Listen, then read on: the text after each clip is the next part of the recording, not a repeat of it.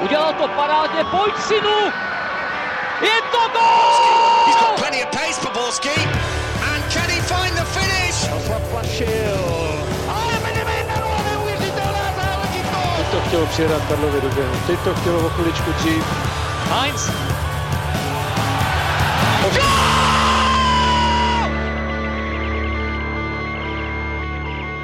Den. Stáky do teplejších krajin jsme neodletěli, zájezd na Krym nám také nikdo nedopřál a proto jsme opět tady a vítáme vás u nového dílu Fotbal Focus podcastu. Na co všechno se tentokrát podíváme? Hlavní téma nemůže být jiné než česká reprezentace a její závěrečný zápas skupiny Ligy národů se Slovenskem. Když jsme zmínili Slovensko, podíváme se podrobně taky na tamní ligu a neuniknou nám ani souboje v elitní skupině Ligy národů. Na to všechno a mnohé další tu jsou Jonáš Bartoš z Deníku Sport, ahoj. Ahoj. Jiří Hošek z TV Seznam, ahoj. Ahoj, ahoj. A Pavel Jehoda z webu Sport.cz. Ahoj. Od mikrofonu zdraví Ondřej Nováček. Český tým opět žije. I tak jde popsat výkon pod trenérem Jaroslavem Šilhavým, který velký progres s národním týmem potvrdil taky na závěr Ligy národů. Češi doma porazili Slováky 1-0 a udrželi se v Lize B. Jirko, v čem byli Češi lepší, že svého velkého rivala dokázali v Edenu eh, porazit a překvapit? Já si myslím, že měli míň slabin a pokud bych měl vypíchnout nějakou jednotlivost, tak mám pocit, že eh, slovenští obránci měli strach eh, z výborně hrajícího Patrika Šika, daleko větší strach, než měli recipročně eh, čeští obránci ze slovenských ofenzivních hráčů. A co na mě hrozně zapůsobilo, bylo to, jak vlastně po ztrátě míče čeští reprezentanti dokázali strašně rychle přepnout do obrany. A přepnout do obrany takovým způsobem, že dokázali velmi flexibilně a s velkou schopností improvizace jakoby zareagovat na tu, na tu situaci, že někdy opravdu sprintem se vraceli před vlastní pokutové území a, a někdy po ztrátě míče vlastně začali, začali velmi, velmi umně, umně presovat. A Potom eh, bych určitě zmínil, ale k tomu se ještě dostaneme, byly některé velmi silné individuální výkony. Eh, samozřejmě chvála eh, Tomáše Součka, to už je takové nošení dříví do lesa, myslím, že tomu se zápas strašně povedl, ale já bych tam vypíchnul a vlastně jsem to i psal na sociálních sítích stopera Ondřeje Čelůstku, který mi přišlo, že, že byl opravdu takovým pilířem a že vynikal i v tom, že dokázal, dokázal i pod tlakem velmi dobře rozehrávat. Ta obrana je přesně to, v čem Češi udělali obrovský progres po Čilhavým a v tenhle zápase to opět potvrdilo, když opomeneme, opomeneme prvních 20 minut, kdy jsem si říkal, ajaj, tak tohle může dopadnout i špatně, protože jsme národní tým nebyl schopný podržet míč, veškeré nakopávané míče, které směřovaly na Patrika Šíka, který to měl náročné, většinou zachytávali Slováci a tempem český tým přehrávali, ale mi přišlo, že určitý moment si Češi uvědomili, že se slovenským tým, ze Slováky se dá hrát, že se dá hrát výš, že se dá napadat a Slovensko od toho momentu mělo obrovské problémy s rozehrávkou. Taková ta jednoduchá kombinace najednou se změnila v nákopy a jak tady Jirka zmínil Ondřej Čelůsku, tak ta celá obrana díky výbornému pressingu a výbornému dostupování a celkové organizaci a kompaktnosti eliminovala Slovensko. Když vezmeme po inkasované brance, bychom čekali, že Slováci si vytvoří nějaký ča- eh, tlak. Od, oni vlastně od uh, toho gólu nevystřelili ani jednou na, na branku, jestli se nepletu. Určitě v druhé půlce nevyslali jediný, jediný míč na Vaclíka a to mluví o tom, jak skvěle český národní tým hrál. To se týče do, směrem dozadu. Mě určitě u českého týmu zaujala ta ohromná disciplína a vůle vůbec rvát se o ten výsledek a plnit do puntíku taktické pokyny, které stanovil trenér Šilhavý že vedle toho, co už tady zaznělo, tak mě třeba zaujal i Matěj Vidra v tom smyslu, že je to hráč, který má rád hlavně uh, hru dopředu a to, co se děje vzadu před vlastním pokutovým územím, ho příliš nezajímá. Bylo to třeba vidět v tom prvním zápase uh, na Slovensku, kde přece jenom si ty defenzivní pokyny tolik neplnil, ale tentokrát, kdy zase měl za úkol hrát na té pravé straně a, a zavírat ten pravý kraj, tak opravdu dřel do úmoru a když bylo třeba, tak sprintem se vracel jakkoliv mohl a obětoval se pro ten tým a to je podle mě ten symbol toho současného českého týmu, že tam jdou naprosto stranou nějaké individuální ambice, ale všichni jdou za tím společným cílem a když některému z hráčů trenér Šilhavý řekne, budeš bránit, tak ten hráč brání a udělá přesně to, co, co po něm trenér chce. Z uh, ostatních hráčů mě třeba ještě zaujal Pavel Kadeřábek, teda, který uh, podle mě jde neustále nahoru a včera byl takový jako tank a zeď dohromady, protože nejen, že zastavoval všechny útočné pokusy slovenské levé strany, ale ještě zvládal i útočit a v ohromném tempu v kondici a opravdu si myslím, že už to je hráč, který eh, zraje ještě pro mnohem vyšší úroveň než je Hoffenheim a přál bych mu to i, aby třeba už eh, v zimě došlo ještě k nějakému velkému přestupu, protože podle mě na to opravdu má. Právě z té levé slovenské strany, respektive české pravé, bylo vidět, jak ta levá slovenská byla relativně vymazaná, kdy Minil Stoch, od kterého mělo české publikum tím, že ho zná ze Slávě velké očekávání, ale přišlo mi, že ten zápas úplně z jeho strany nebyl ideální. On, zaprvé ta kooperace s, s Hanskem, s mladým levým obráncem nebyla dobrá, bych řekl, a toho oproti Slávy měl spoustu ztrát, kdy ty křížné přihrávky nebo přihrávky přes střed končily často u, české, u českých hráčů i díky skvěle fungujícím eh, středové formaci nebo středovému triu Souček, Pavelka dočkal, takže i tohle pomáhalo Kadeřákovi, ale celkově tyhle faktory byly velice důležité k té výhře. A je zatím s Tochem i fakt, že se se Slováky zatím spíše sehrává, Pavle? Tak ono to může být celkově, nejenom on, že se sehrává se Slováky, ale že Slovensko má nového trenéra, má Pavla Hapala, který, který určitě ještě svým způsobem hledá základní jedenáctku, zkouší nové hráče, chyběl pro mě důležitý faktor, který hrál podle mě na tom výsledku roli, bylo, že Slovensku chyběli dva klíčoví hráči ve středu hřiště, to je Lobotka, který to, co on dokáže, jak on dokáže oběhat ten střed, tak eh, ten má před sebou velkou budoucnost a jeho náhradník eh, Kucka taky nebyl v tomhle zápase, eh, což takovéhle ztráty jsou velice nepříjemné. Vezmeme to, vezmeme to z toho pohledu, kdyby, jsme, kdyby česká reprezentace přišla o Součka, tak by to byla obrovská díra, takže i z tohoto pohledu není se zase tolik čemu divit, i když ten výkon Slovenska nebyl dobrý. Nedokázali se žádným způsobem prosadit. Přišlo mi třeba, když se bavíme teďka v 60. minutě, kdy eh, trenér Hapla prostřídal, poslal tam Maka, poslal tam Dudu, tak chvilku mi přišlo, že Slováci najednou našli trošku recept, ale uh, i dobrým zásahem trenéra Šilhavého, který stáhl právě Matěje Vědru a dokázal flexibilně jednat a nasadil Teo Gebre Selassie, který je přece jenom do, té, do defenzivy lepší, Vys je to primárně pravý obránce, tak Česko to zvládlo. My jsme tady Čechy chválili už eh, v minulých dílech. Našli jste ve hře národního týmu třeba i něco, co by stálo za zmínku a dalo by se zlepšit, na čem je ještě potřeba pracovat?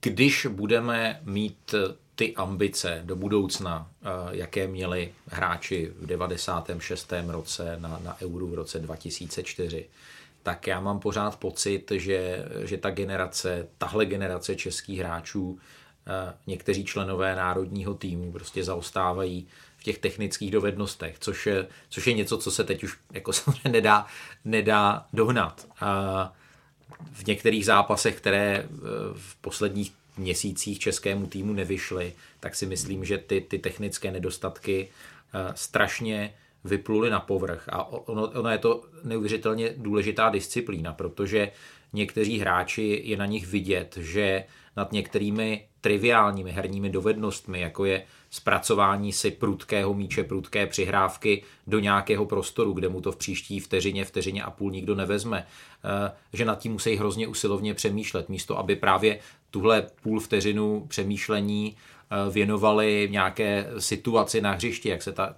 herní situace eh, rozvine. Takže v tom si myslím, že někteří, někteří hráči českého týmu mají, mají rezervu a to je něco, ono se to velmi těžko pojmenovává, co nás podle mě v tuhle chvíli dělí od té evropské špičky, protože když se podíváme na tu evropskou špičku na reprezentační nebo klubové úrovni, tak dneska se právě bavíme opravdu už vyloženě o střílených přihrávkách. To jsou takové jakoby pumelice, které eh, většina těch hráčů dokáže úplně zmrtvit a tím to přijde na nohu, na koleno, na prsa, v podstatě, v podstatě kamkoliv. A a včera v téhle dovednosti to bylo vidět na tom Patriku Šikovi. Tam bylo několik situací, kdy on dokázal převzít strašně těžký balón a v okamžiku, kdy si dokázal ten balón výborně zpracovat, tak Škriňár se Škrtilem si řekli a sakra a začali couvat. A, a, a tohle to je něco, na čem někteří čeští hráči ještě musí zapracovat a třeba je vidět, že, že tohle to je něco, v čem je Kadeřábek o tu úroveň výš, jak říkal Jonáš. Myslím si, že v tom, v tom jsou třeba výš i ti kluci jiní, kteří hrají v Itálii, to znamená Jank to s Barákem. Pro mě byl taky faktor, o čem, což podle mě navazuje dobře na Jirku, když vezmeme, kolik český tým díky pressingu vybojoval míčů a kolikrát Slovensko ztratilo balón v nebezpe- nebezpečné pozici, kdy český tým šel 3 na 2, 4 na 2, 5 na 2, tak já jsem v tom zápase měl problém, když chválíme defenzivu, tak to se týče dopředu hry, tak tam jsou pořád velké rezervy. Ta řešení finálové fáze, kdy skutečně jdete v přečíslení a často to končilo buď s pomalením té akce a zastavením, nebo špatnou přihrávkou na paty, nebo špatným řešením uh, nahrávky do druhé strany, než bylo potřeba. A ve finále český tým v tom zápase ukázal velkou efektivitu, kdy Patrik Šidal fantastický gól ale z těch dalších náznaků příležitostí šlo vytěžit daleko více, protože za prvé slovánská obrana nefungovala opět dobře, což jsme se přesvědčili už v Trnavě a v Praze se to zopakovalo, ale já, když se podívá každý fanoušek na sestry, tak tam budou ty momenty, kdy si řekne, tak tohohle je škoda, to by, myslím, že silnější týmy by to využili ve větší míře, nejenom jedním gólem, protože Slovensko bylo zranitelné včera velice. A nevyužili toho vlastně ani ve střelu. To znamená, to přečíslení nevyústilo aspoň v ten střelecký pokus, že by si člověk řekl, no tak brankář to super chytil, tam byl jeden fenomenální zákrok Dubravky, kdy vyškrábl do Čkalovu eh, střelu, ale přesně jak říkal Pavel, tam byly situace, které eh, prostě měly vyústit eh, ve střelu na branku. A, a to se nestalo. Určitě tam byl, Slováci byli hodně otevření a, a, roztažení. Měli tam ohromné díry mezi zálohou obranou, kdy jak v prvním poločase, tak potom i po přestávce, tak tam bylo opravdu hodně situací, které jako volali potom, aby to naši a čeští fotbalisté vyřešili lépe směrem dopředu, kdy Vzpomínám si ke konci, Teo Gebreselassie tam měl krásnou možnost úniku a vyřešit, vyřešit to lépe a, a, a nedost, nebyla z toho nakonec ani střela na branku, což je ohromná škoda a vlastně nakonec uh, mohlo dojít i k tomu, protože Slováci se na konci zvedli a ještě se pokoušeli o vyrovnání, tak vlastně tam klidně nějaký centr uh, mohl Vaclíkovi propadnout, nebo někam se mohl odrazit balon, mohlo to skončit remízou a byla by to ohromná škoda, protože by si to čeští fotbalisté za ten uh, výkon, na tu pracovitost určitě nezasloužili. A tohle je věc, na které se eh, by se mělo pracovat, ale samozřejmě je otázka, o tom už tady také mluvil Jirka, nakolik ty čeští fotbalisté toho jsou schopní, aby tyhle individuální ofenzivní dovednosti rozvíjeli, protože to už není o nějakém taktické přípravě, ale je to prostě opravdu o těch jednotliv, jednotlivcích a o těch jejich dovednostech a eh, věřme, že třeba ještě se někteří z těch čeští, českých hráčů dokáží posouvat a lepšit se i v tomhle. Našli byste tam vedle gólu Patrika Šika ještě Eh, nějakou další spojovací nitku eh, mezi tím zápasem v Trnavě a tím zápasem v Edenu proti Slovensku? Ten organizovaný a kompaktní výkon směrem dozadu. To myslím, že byl pro oba ty zápasy eh, stěžení bod, proč vlastně český tým dokázal uspět. Pak kvalitní výkon, kromě zmíněného gólu Patrika Šika, tak to byl určitě kvalitní výkon osamělého útočníka, ať už to byl Michal Kremenčík, který na Slovensku předvedl výborný výkon, tak teď to byl Patrik Šik, a zase bych řekl o té efektivitě. Když už teda se český tým dostal ke střele, tak ty dobré pozice dokázal proměňovat. Přišlo mi, že v tom prvním zápase na Slovensku bylo, byli Slováci přece jenom víc dominantnější na míči, i díky těm absencím, který, které v Praze byly a myslím i díky tomu, nebo i vinou toho, uh, že si svým způsobem zvykají na něco nového. Takže a oni mají přece jenom bych řekl, že pokud se tady bavíme o nějaké té technické sféře a technických dovednostech jednotlivých hráčů, tak možná v některých případech jsou, zejména v té středové linii, o trošku dále. Ale tohle byl podle mě rozdíl, že nedokázali využít těch svých předností. Národní tým po druhé v řadě zvítězil 1-0 a udržel čisté konto. Tentokrát ale ve stuperském du naskočil Tomáš Kalas. Jonáši, jak se tě ten jeho výkon líbil a myslíš třeba, že to je lepší volba než Jakub Brabec? Hmm, tak každý z nich má své klady a uh, své mínusy. Uh, Tomáš Kalas nezačal úplně nejlépe, tam vyrobil jednu velmi zbytečnou chybu, kdy potom to David Pavelka musel řešit faulem a schytal žlutou kartu, která samozřejmě pak je pro středového hráče velmi nepříjemná, když ještě zbývá hodně minut do konce utkání. Pak se ale postupně chytal a myslím, že zvládl spoustu hlavičkových soubojů, kdy ty, a on je přesně ten soubojovým typem hráče, kdy dokáže být velmi nepříjemný při vzdušných soubojích, což samozřejmě je dané tím, že působí nějakých 8 let v Anglii, kde na takový styl hry musí být připravený, zejména z těch nižších, z té nižší soutěže. Takže v tomhle tom jsou určitě jeho plusy, ale zase jeho rozehrávka mm, jako je hodně, Těžkopádná. hodně těžkopádná, dá se říct nejistá, že opravdu člověk neví, co s tím balnem provede. Takže tam bych třeba zase eh, vyzdvihl spíš Jakuba Brabce, který má takové to větší sebevědomí, nebojí se hrát s balonem a, a dovolí si. Takže u nich dvou bych to třeba řešil i tak, že bych volil podle typu soupeře, když se bude vědět, že budeme hrát proti méně kvalitnímu týmu, kdy je předpoklad, že se bude hrát hodně dopředu, tak bych to stavil spíš na Kubovi Brabcovi. Tomáše Kala se zase bych nechával hrát při tom, když nás nějaký soupeř zatlačí, případně, že tam bude mít nebezpečného vysokého útočníka, kterého bude třeba pacifikovat uh, v osobních soubojích. Takže asi tak.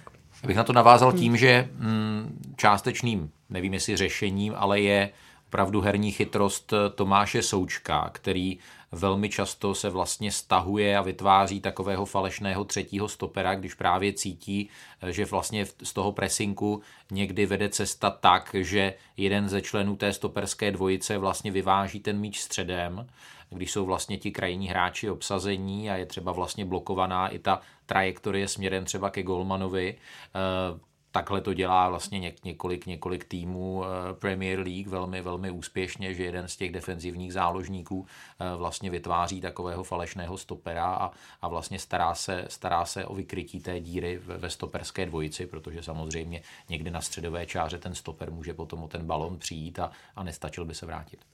Jirko, trenér Šilhavý, jak v Polsku, tak ani na Slovensku nepostavil Vladimíra Daridu.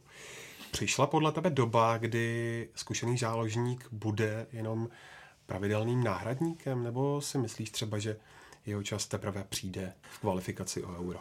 Já si myslím, že jeho čas určitě přijde, protože eh, myslím si, že Vláďa Darida je, je, je výborný, zkušený hráč, který teď eh, dlouho nehrál kvůli zranění, Teď se postupně vrací do sestavy Herty Berlín, teď eh, myslím, že hrál už v základní sestavě, takže on potřebuje se do, dostat podle mě do té herní pohody.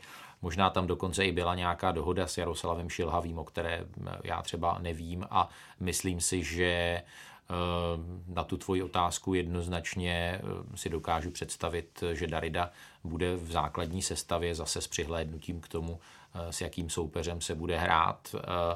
Myslím si dokonce, že eh, by nemusela být špatná varianta, kdyby Darida třeba hrál místo, místo Pavelky a, a měl třeba kreativnější roli v té, v té hmm. záloze. Tak, ale pro ten zápas mi přišla do správná volba, nebo respektive Jaroslav Šilhavý opět ukázal, že není trenérem, který by tam točil každý zápas uh, pět hráčů. On má nějakým způsobem rád jistou kostru, která navíc, která navíc funguje, ukázalo to v Polsku a zrovna to trio ve středu, kde o Součkovi asi není potřeba moc mluvit, protože ten předvedl opět fantastický výkon, ale i Pavelka tím, jak on je skutečně hráčem box to box, ne, on nebyl tolik vidět v tom utkání, ale tu černou práci, kterou bylo potřeba dělat a tak podle mě se Součkem odváděl velice dobře a ta jejich kooperace už na Slovensku a i proti Ukrajině funguje velice solidně a já se tím pádem nedivím, že trenér Šilhavý nasadil právě Pavelku i s, pří, eh, s příhledem na to, že třeba od Slovenska čekal, že bude více na míči a podobně. Navíc pak máte Bořka Dočkala, které právě tohle duo tou svou prací mu dává větší prostor k tomu, aby dával ty klíčové přihrávky za obranu, aby měl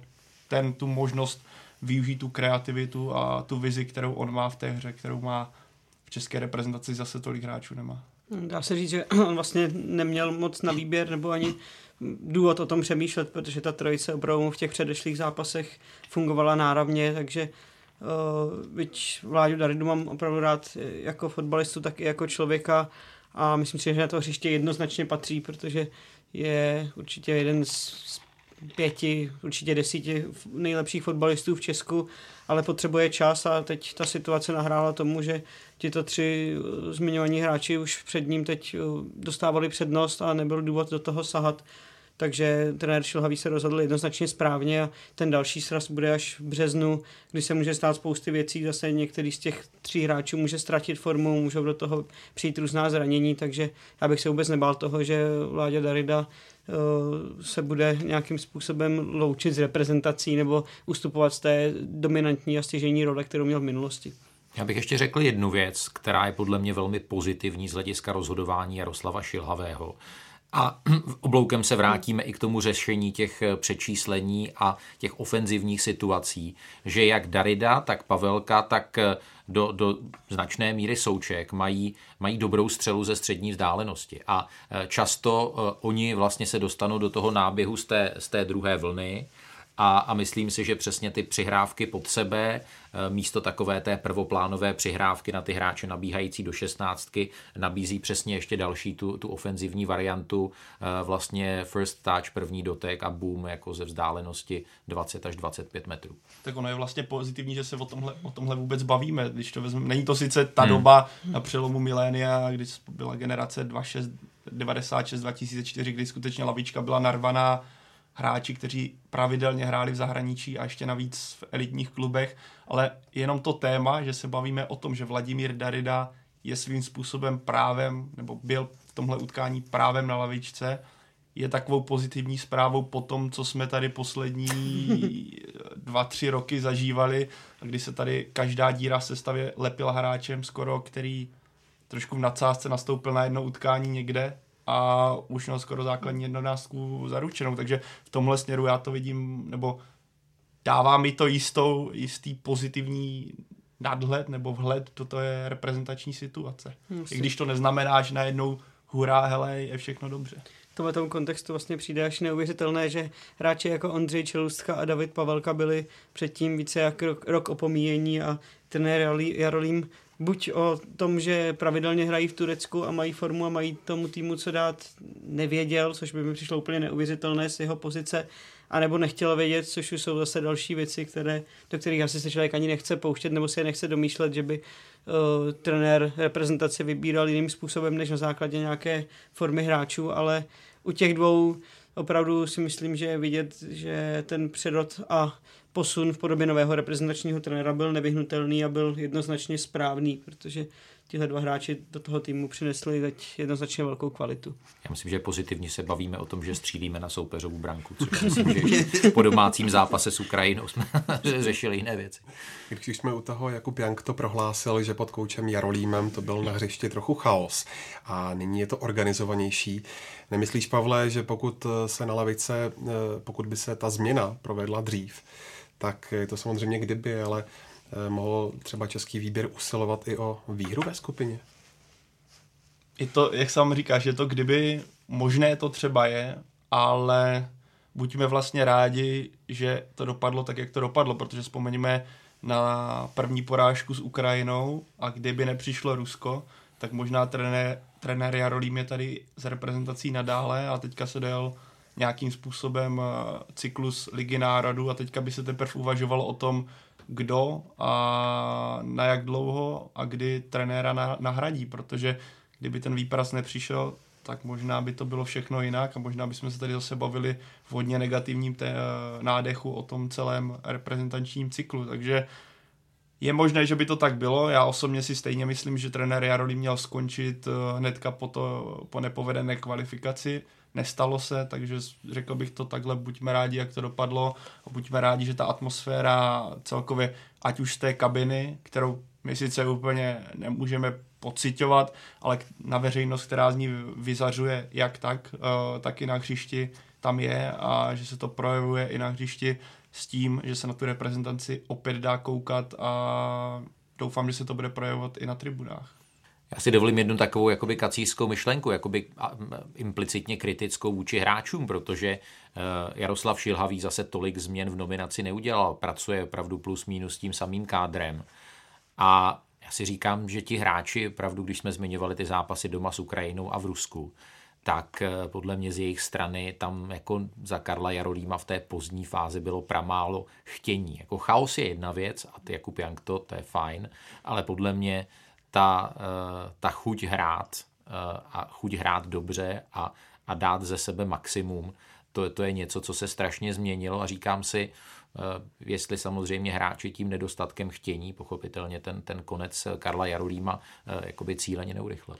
Ono to souvisí i s nějakou dávkou sebevědomí, kterou ti hráči teď najednou dostávají, protože oni předtím z těch zápasů, kdy dostá, prohrávali velkým rozdílem, tak odcházeli jak spráskaní psy a, a měli pocit, že vlastně neumí kopnout do balonu pomalu a, a nevěřili si, ne, nechtěli hrát, na tom hřišti se schovávali.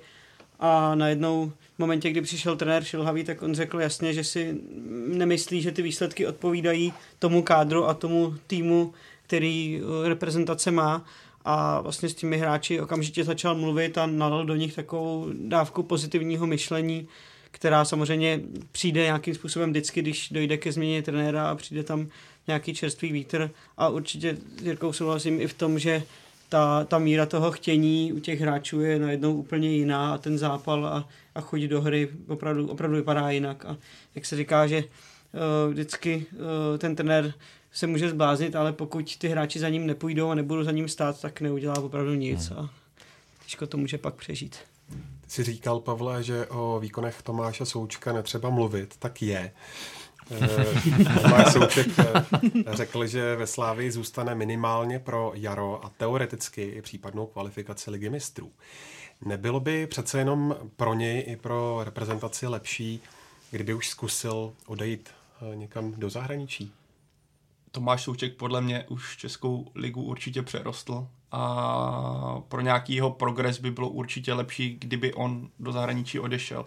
Z pohledu reprezentace, já si myslím, že na jednu stranu je dobře, že zůstává ve Slávi z pohledu toho, že Slávě se prezentuje jistým druhem fotbalu a jak tady mluvil Jirka o tom, kam se Tomáš Souček stahuje, jakým způsobem on hraje, tak já si myslím, že to je i vliv toho, že pracuje pod trenérem Trpišovským a pracuje v tom systému, kterým se sešívaní prezentují. Navíc, eh, když se bavíme o tom zimním přestupním období, to je vždycky takové ošemetné. Přicházíte do rozjeté sezóny, navíc v elitních soutěžích, když už teda klub nakupuje hráče na jeho pozici, tak to bývá většinou v situaci, kdy se mu tolik nedaří. Takže pro mě hmm. je OK, když Tomáš Souček zůstane do, do léta, s vidinou toho, že Slávě zůstane v Evropské lize. Tím on může zvyšovat svoji cenu, může Slávě pomoci v Evropské lize i českému fotbalu koeficientu a může pravidelně nastupovat. Nenajede do rozjetého vlaku s, do nějakého, do jedné ze sou, z elitních soutěží v Evropě, protože on musí určitě do některé z těchto elitních soutěží. Pro mě v tom vyjádření, které zaznělo ze Slávě, je jeden problém, nebo osobně, který nechápu a proč by Tomáš Souček měl zůstávat přes kvalifikaci ligy mistrů. Nebo respektive z pohledu klubu to chápu, chcete to nejlepší, ale z pohledu Tomáše Součka tomu nerozumím z toho důvodu, protože když chcete teda poprvé v kariéře odejít do ciziny, navíc budeme se bavit asi o nějaké Itálii, Německu, třeba Anglii, Španělsku nebo něčím takovém, tak potřebujete být s klubem okamžitě od začátku přípravy, okamžitě potřebujete se aklimatizovat se spoluhráči, trenérem, celkově klubem, bude to úplně něco jiného. A vy budete v podstatě měsíc, řeknete, hele ne, přijdu až za měsíc, kdy už ta příprava bude rozjetá, třeba o to místo už si někdo řekne víc, nevím. Tohle mi přijde takové dosti riskantní, pokud by tohle Tomáš Souček skutečně chtěl podstupovat a přijde mi takové zvláštní rozhodnutí, i když chápu, že je srdcař slavistický a chtěl by klubu pomoci. Takže za mě OK, ať zůstane do jara, ale po jarní sezóně by měl jít bez ohledu na to, jestli Slávě bude bojovat o ligu mistrů či nikoliv. Já to vidím podobně. Eh, myslím si, že klub, který je notabene ambiciozní a teď si nemyslím, že by, že by měl eh, jako nějaké i finanční nutkání vyinkasovat, nevím kolik, 10 milionů eur minimálně za součka možná, nevím v jaké cenové relaci se třeba teď přesně pohybuje. Takže já bych to viděl určitě na ten, na ten letní přestup. Souhlasím s Pavlem, že vyrostl, vyrostl z těch českých bod, ale eh, jako jsou hráči a mě ten klubismus a to srdcařství je, je ve skrze velice, velice příjemné a rád o těchto případech slyším, ale myslím si, že eh, středně době je opravdu vysoce, vysoce pravděpodobné, že Tomáš Souček bude chtít vyzkoušet nějakou jinou soutěž a posunout se na, na kvalitativně vyšší úroveň. A je otázkou, co by jeho na Tyrelu, protože víme, že i ty kulturní zvyklosti a samozřejmě ty fotbalové zvyklosti v těch jednotlivých zemích eh, se dosti liší, eh, jestli tam bude hrát větší roli cena těch peněz, nebo jestli on má spolu se svým agentem nějakou jasnou představu o tom, která ta liga a který samozřejmě herní projev mužstva by mu seděli třeba nejvíc. Si myslím, že to jsou, mně to přijde hodně jako především prohlášení pro směrem k fanouškům, aby to slavistické vedení ujistilo o tom, že jejich klíčový hráč teď rozhodně nikam nepůjde a ukázali takovou tu sílu i směrem ke, ke konkurenci tady v Česku, že při boji o titul, který bude na jaře, tak nehodlají oslabovat, ale na druhou stranu si myslím, že říkat něco, co se má stát až někdy za půl roku, je ve fotbale hodně ošemetné, protože ve fotbale se věci mění opravdu, si myslím, že ne, ne z týdne na týden, ale klidně ze dne na den, takže vůbec ne, nedokážeme říct, co se v tom zimním přestupovém období může stát, protože uh, může přijít na Tomáše Součka nějaká opravdu ohromná nabídka, no. kterou kterou ten klub, nechci říct, ne, nebude moc odmítnout, ale bude na to takový tlak, že uh, ten hráč bude prostě chtít to zkusit a, a když to bude vyhovovat i tomu klubu, i tomu hráči, tak si myslím, že, tomu, že uh, pokud řeknu, by přišla nabídka z Premier League, tak si nedovedu představit, že by i Slávia tomu hráči bránila, aby to Tomáš Souček šel zkusit, takže bych si počkal na to, až opravdu nějaké ty nabídky třeba budou na stole a potom se o tom může jednat. Nicméně samozřejmě Tomáš Souček je velký srdcař Slávie, je to odchovanec a tomu klubu chce určitě vrátit to, že dostal velkou šanci, teď se na něj spolehá, je tam jeden ze zástupců kapitána, takže ta jeho pozice tam je silná, to je pro každého hráče velmi důležité a pokud nepřijde opravdu nějaká velká, velmi zajímavá nabídka z těch největších soutěžích, tak si myslím, že minimálně teď zimě vůbec nemá důvod někam odcházet. Nehrozí tady podle vás nějaký problém jako v minulosti, jako třeba v případě Pavlenky, kdy si ten přestup víceméně vyvzdoroval? No, to si, to si nemyslím. Myslím si, že až dojde na ten přestup, že to bude, že to bude po, po vzájemné dohodě mezi klubem, agentem a, a, a tím hráčem. Můžu se samozřejmě mílit, ale takhle, eh, takhle tady v tomhle případě cítím nějaké takové trošičku větší gentlemanství. Tak ono to vychází i z toho, že Pavlenka vlastně přišel z Ostravy, hmm. jestli se nepletu, a Tomáš Souček je odchovancem Slávě. Je to větší, řekněme, jinak je to srdcař eh, sešívaného dresu. A kdyby si to měl zdorovat, tak už se to myslím dělo v létě, kdy kolem něho kroužily nějaké italské kluby a hodně se mluvilo o tom, proč Tomáš Souček zůstává ve Slávi, kdy asi ukázal, jak to má nastavené. Takže je vidět, že on nikam nespěchá. Já si myslím, že ve finále možná i udělal, jak už jsem tady zmiňoval o, o trpišovských metodách, tak udělal dobře.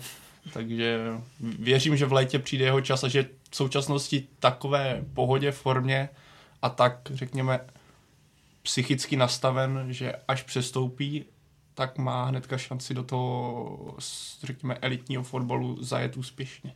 No, je to velmi ošemetné samozřejmě na ten přestup čekat, když třeba víme, že ta nabídka přišla. Převezmeme si příklad Michaela Krmenčíka, který opravdu už k tomu přestupu měl velmi blízko. Tam existovala konkrétní nabídka, která byla velmi zajímavá jak pro hráče, tak pro klub, ale nakonec to Plzeň stopla, protože to přišlo uh, moc po, pro, pro z hlediska klubu moc pozdě před uzávěrkou toho přestupového termínu, takže Michal nikam nešel a teď si způsobil vážné zranění kolena a nikdo neví, kdy se na ten trávník vrátí a v jaké pohodě. A zase si myslím, že minimálně třeba pak další půl rok bude trvat, když se začne přípravu v létě, když to dobře půjde, tak to se bude minimálně půl rok trvat, než se dostane do nějaké formy a vybuduje si zpátky nějakou pozici, aby mohl o tom přestupu přemýšlet, takže ono to je velmi složité opravdu se rozhodnout, kdy, kdy ten člověk má si říct, jo, zkusím to, ale u toho Tomáše bych to taky viděl až opravdu nejdřív v létě, když by to bylo zajímavé a dělalo to smysl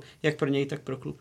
Jonáši, když bys měl vybrat ideální jedenáctku národního týmu pro kvalifikaci na Euro, kolik změn bys udělal oproti té, co nastoupila v pondělí se Slovenskem? Tak vzhledem k tomu, že teď se českému týmu dařilo, tak asi tam není příliš důvodů, proč sahat k nějakým změnám. Osobně bych asi hodně uvažoval nad Gebrem, jestli ho neposunout buď na místo levého obránce, místo Filipa Nováka, případně ho zařadit na, na pravý okraj zálohy před Pavla Kadeřábka. To zase záleží vždy vzhledem k soupeři, jak danému stavu hráčů a formě těch jednotlivců, jak se prezentují na tréninku a v jaké pohodě přejedou na ten sraz. O Michalu Kavenčíkovi jsem tady mluvil, ten kdyby byl zdravý, tak asi by také se nějakým způsobem rotoval s Patrikem Šikem, aby každý odehrál část zápasu. Mm, byl tady vzpomínaný Vládě Derida, který také si myslím, že je to hráč pro základní sestavu, nebo minimálně o tom o něm silně přemýšlet. Je tady ještě Tonda Barák, který si myslím je také velmi dobrým hráčem, takže ta konkurence je teď najednou poměrně velká a je z čeho vybírat, což je samozřejmě jenom dobře. No, uh, já bych malinko nesouhlasil ohledně Krmenčíka. Já, já jako uznávám jeho kvality, ale, ale podle mě Šik je prostě uh, jednovýkonnostní patro nad ním. Samozřejmě oni jsou jiné trošičku typy, nebo trošičku hodně. Uh, Potom bych zabrousil na otázku brankářské jedničky, protože pan Šilhavý řekl, že chce mít vlastně jasnou brankářskou jedničku pro, pro kvalifikaci eura, což si myslím, že může být docela, docela ošemetné, protože já osobně v téhle věci mezi, mezi Vaclíkem a Pavlenkou jako hodně váhám. A vidím tam, a tam bych, tam bych souhlasil, vlastně takové první dva velmi silné střídající hráče, opravdu soucí na hraně té základní jedenáctky, Darida, Barák, Barák, Darida, tam bych viděl opravdu možné různé rotace a, a, a kombinace pořád, eh, pořád eh, samozřejmě si, si nejsem jistý ohledně té, té stoperské, eh, stoperské dvojice, kde já tam se vrátím k, to, k tomu původnímu tématu, bych asi malinko preferoval Brabce před Kalasem, ale ne, nestojím si úplně pevně za tím názorem. A ještě tam pořád je někde pozadí Marek Suchý, já teďka nevím, jak na tom je zdravotně. A on teda v reprezentaci ty výkony nikdy nebyly tak dokonalé, jak se by se čekalo asi od kapitána Bazile, který nastupuje pravidelně v lize mistrů, ale pořád má za sebou x zkušeností, což eh, hmm. a vlastně z elitní soutěže. Je to pravda, no. Takže tohle je taky, zase, zase si můžeme říct, kolik teďka jmenujeme jmen. Zase je paradoxní, ten kádr tady byl i za trenéra Jarolíma, tehdy jsme v podstatě byli spíše kritičtí, takže jak se to posunulo, já bych třeba strašně rád do půl roku slyšel o tom, že na brány reprezentace opět bouchá Václav Černý, který je v tom českém fotbale atypický hráč tím, jako, jak je fotbalový, jak je technický, jak je rychlý, ale uvidíme, jako on dostane šanci v Ajaxu, po tom zranění, v jaké pohodě bude vlastně, jestli nepřišel čas třeba změnit prostředí, aby začal fotbalově růst, protože teďka je to spíš uh, úpadek než progres, o který se čekal třeba dva roky zpátky nebo tři, kdy tam byl ještě Frank Debur jako trenér, tak kdy to měl našláple. Takže z tohle pohledu já taky doufám, že se dočkáme toho, že najednou na křídlo bude ještě větší konkurence, než je do posud. Na toho hráče by se určitě zapomínat nemělo, protože on skutečně ten potenciál má, akorát potřebuje což je problém bohužel více hráčů v České lize, teda v České lize, v České reprezentaci, vys Patrik Šik, který podle mě v tom zápase ukázal že on může být skutečně útočníkem té nejvyšší světové kvality, jen potřebuje víc hrát, jen dostat, potřebuje dostat větší prostor. A tohle, pokud ti hráči z té jedenáctky dostanou, můžeme se bavit i o, o Jakubu Janktovi, Antonínu Barákovi, kteří teďka nehrají tolik, tak ta reprezentace může zase se posouvat dál. Český tým se díky výhře udržel v Bčkové lize národů. E, myslíte, že může soupeřit s těžšími soupeři? Teď třeba v Bčku bude Německo. Bude to určitě zase další zajímavá konfrontace. Myslím, že s tím způsobem hry, který uh, trenér Šilhavý se snaží do mužstva dostat, tak to právě proti těm silnějším soupeřům relativně může fungovat, protože tam bude důležité, aby ta obrana byla pevná a kompaktní a s tím jakýkoliv tým, i když je sebe silnější, má vždycky problémy. Samozřejmě tam pak je otázka, jak zase, jak jsme se tady bavili o nějakých individuálních činnostech těch hráčů, tak samozřejmě, když proti českému týmu nastoupí ofenzivní hráči z Německa, tak ty jsou zase trošku jinde než hráči Slovenska nebo Ukrajiny, i když to jsou také kvalitní fotbalisté, takže takový hráči se brání mnohem hůř, ale úplně bych se o ten český tým nebál a buďme optimisté, že ten progres bude pokračovat a že Češi se zase dostanou třeba o nějaký ten stupínek výš. A ne, nemyslím si, že samozřejmě s těmi týmy můžeme hrát otevřené partie a, a hrát nahoru dolů a, a třeba je přehrávat nějakou kvalitou, ale tím, když na ně eh, se dobře nachystáme a připraví se na nějaká kvalitní taktika, tak eh, jim můžeme dělat velké problémy ono je svým způsobem specifické, že vlastně český tým pod Jaroslavem Šilhavým, který tady teďka nějakým způsobem hodnotíme, ještě nehrál proti soupeři, který by byl teda úplná totální elita, a ani proti soupeři, který by byl takzvaně o pár levelů níže. Pořád to byl takový soci, kteří jeden rok jsou třeba lepší, jeden rok jsou horší. Já jsem skutečně zvědavý, až narazíme na některý, nebo narazí český tým na některý z těch extrémů, jak to na tom hřišti bude vypadat. Ale když třeba tomu se za chvilku dostaneme, jak, hrají, jak hraje Anglie, Španělsko, Francie, mohli bychom pokračovat i s tím výčtem, tak pořád ty týmy jsou hodně, hodně někde jinde. Já když teďka jsem viděl některé ty zápasy Ligy národů Ligy A a když na sebe narazilo Chorvatsko, Anglie, nebo můžeme se bavit o zápase Německo, Nizozemsko, to jsou, je to prostě realita je taková, že ty týmy jsou teďka odskočené trošku někde jinde. To hlavně zejména tou individuální kvalitou, o které tady mluvil Jirka na začátku. No já plně souhlasím, úplně ve stručnosti. Já myslím, že ty týmy, o kterých eh, mluvil Pavel, tak můžeme porazit, ale nemůžeme je porážet. Tak. Ještě na chvíli zabrousíme do slovenských vod. Slovensko nově vede kouč Pavel Hapal. Kdyby s Jonáši porovnal oba zápasy, tedy jak proti Ukrajině, kdy Slováci vyhráli 4-1, tak nyní s Českem. V čem se ta hra pod Hapalem změnila? Tak já myslím, že trenér Hapal zatím neměl až tolik prostoru s tím týmem něco tvořit a no, dělat, chystat si ho podle svého, takže co mám z toho pocit, tak on hodně sází na tu individuální kvalitu, kterou tam má a v úzovkách ty hráče nechává hrát a nedává jim příliš nějakých uh, taktických pokynů a nesvazuje je, což si myslím, že třeba právě v tom uh, zápase s, v Če- s Českem byla chyba, protože oni to nezvládli takticky a spolehali jenom na to, že prostě to uhrají jako jednotlivci a ne jako kvalitní tým. Takže myslím si, že to bude mít Pavel Hapal velmi těžké, protože Slováci jsou hrdý národ a jakmile se prohraje dvakrát uh, s Českem, byť samozřejmě ta první prohra nebyla pod trenérem Hapalem, tak to nesou velmi, velmi nelibě a teď, co jsem stíhal číst nějaké reakce ze slovenských serverů, tak uh, se tam ta prohra hodně rozebírá uh, i v souvislosti s disciplínou a s tím, co provedl mladý Vlado Weiss.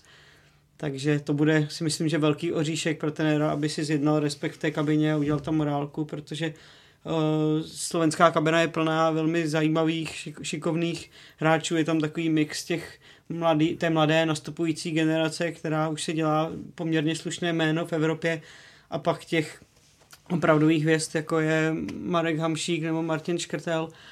A uh, jsou to opravdu zajímaví hráči, ale prostě jsou to velké individuality, které se nevždy podaří skrotit a Eh, těch výstřelků, které oni za poslední léta provedli, je opravdu hodně, takže s tím tím být trenérem slovenské reprezentace bych měl trošku obavy a Pavel Hapal sice trénoval 21, ale přece jenom se obávám, že to není pro ty největší hvězdy až taková osobnost, která by třeba je byla schopná srovnat. Samozřejmě přál bych mu, aby uspěl, aby, aby to zvládl, ale bude to mít uh, nesmírně těžké.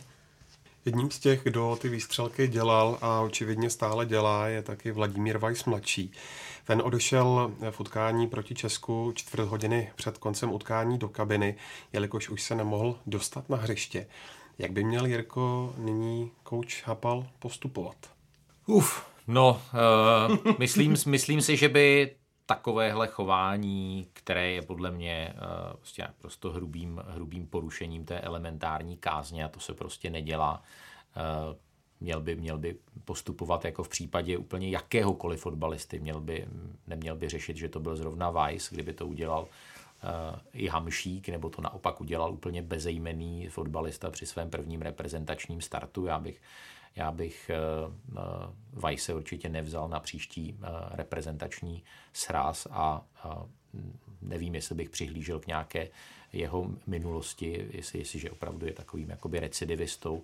Možná by trenér Hapal měl říct, OK, tak jako moje éra je asi tím dnem nula, od které jako začala nějaká nová etapa ale, ale eh, po druhé by už něco takového mělo znamenat nejspíš Vajsův vlastně konec pod, pod trenérem Hapalem ve slovenské reprezentaci, protože eh, to se prostě nedělá. Ono je paradoxní, že vlastně si přivedete jednoho recidivistu, což je Miňostoch, který byl dlouho v nelibosti, ale který dle mého, nebo myslím, že tak obecně, že hodně vyzrál. A máte tady Vlado Vajse, který byl velký talent slovenského fotbalu, ale já si myslím, že v současnosti by Pavel Hapal měl udělat prostě tvrdé gesto a vyřadit ho určitě na nějakou dobu. Když vezmeme v potaz, že Vlado Weiss byl v té skupině, která stála nebo stála, byla jedním z důvodů, proč kouč Kozák skončil, i když to možná bylo hodně emotivní, ale byl tam a návaznosti na to reakce těch hráčů, kteří v té pětici nebo šestici, která byla na party, byla, myslím, Škriňár, Dubravka se veřejně omluvili, Vlado Weiss nevydal jediné prohlášení, že by jo. ho to mrzelo nebo něco takového. Taky, taky, taky vydal jako něco Ta... ve stručnosti, sice ne, samozřejmě, ne tak. samozřejmě hned, ale... No, takže s nějakým, ale on má za sebou tyhle škraloupy a pro mě on je takový to prototyp fotbalistu, který nikdy nevyužil svůj potenciál, protože tak on, on začínal v City. Ma- Manchester City, měl výborné sezóny, myslím, ve Španělsku a skončíte v Kataru v tom věku, v kterém on skončil. Neřeknu, kdyby byl Vlado Weiss pra, hráčem teďka Chelsea, který, řekněme, střídá, je nějakou výraznou osobností fotbalu a v obou zápasech nenastoupil Sa, byl bych proti tomu, ale budiš, budiš nějakým způsobem bych nad tím ještě si říkal OK, ale ne, nebral bych to jako OK, ale, ale hráč z katarské ligy, který vyjadřuje to podle mě vše, že odejdete v takovém věku do katarské ligy, kde kdo tam chodí, chodí tam odešel tam Šavy, odešel tam Wesley Snyder, který teďka po červené kartě začal řvat do kamery, že už v Kataru nikdy hrát nebude. To mluví o úrovni tamní soutěže, takže já myslím, že by měl Vlado být vlastně rád, že vůbec na Slovensko, za slovenskou reprezentaci chodí, že ho tam ten, eh, že ho trenéři berou, protože na ty křídla Slovensko má výborné hráče a tenhle exces já bych ho prostě vyřadil. Klidně i na delší dobu. Není to taková postava, bez které by se slovenský národní tým neuvešel. V tomhle tom trenér Hapala musí být nekompromisní a právě ukázat to, že si chce zjednat ten respekt a pokud by uh, Vladovaj se nechal v týmu třeba i pro ten příští sraz a dělal vlastně jako, že se nic nestalo, tak si myslím, že by tím dost klesnul v očích ostatních hráčů v kabině a samozřejmě můžou si to ti dva, v první řadě si to musí vysvětlit oni dva mezi čtyř, čtyřmi očimi, protože uh, víme, co dokáže tam mediální, jakoby, nechci říct štvanice, ale ten mediální kolotoč se pak může lecos úplně obrátit a jevit jinak, než ve skutečnosti je, ale to, že uteče před koncem zápasu, kdy uh, už to prohrává o jeden gol a uteče někam se schovat do šatny, jestli mu byla zima nebo cokoliv jiného, tak... Z kaparu. tak ono se říká, že odjelají ze stadionu no, hnedka, no, no, takže... Tak to je naprosto nepřípustné samozřejmě a navíc opravdu Slovensko tam má, na, to, na tu jeho pozici má z čeho vybírat a z koho vybírat, takže ten bych byl nekompromisní a minimál, minimálně na ten příští sraz bych ho nenominovala. Třeba bych... se bál, že musel na dopingovku. Třeba, to, že by mi to možná...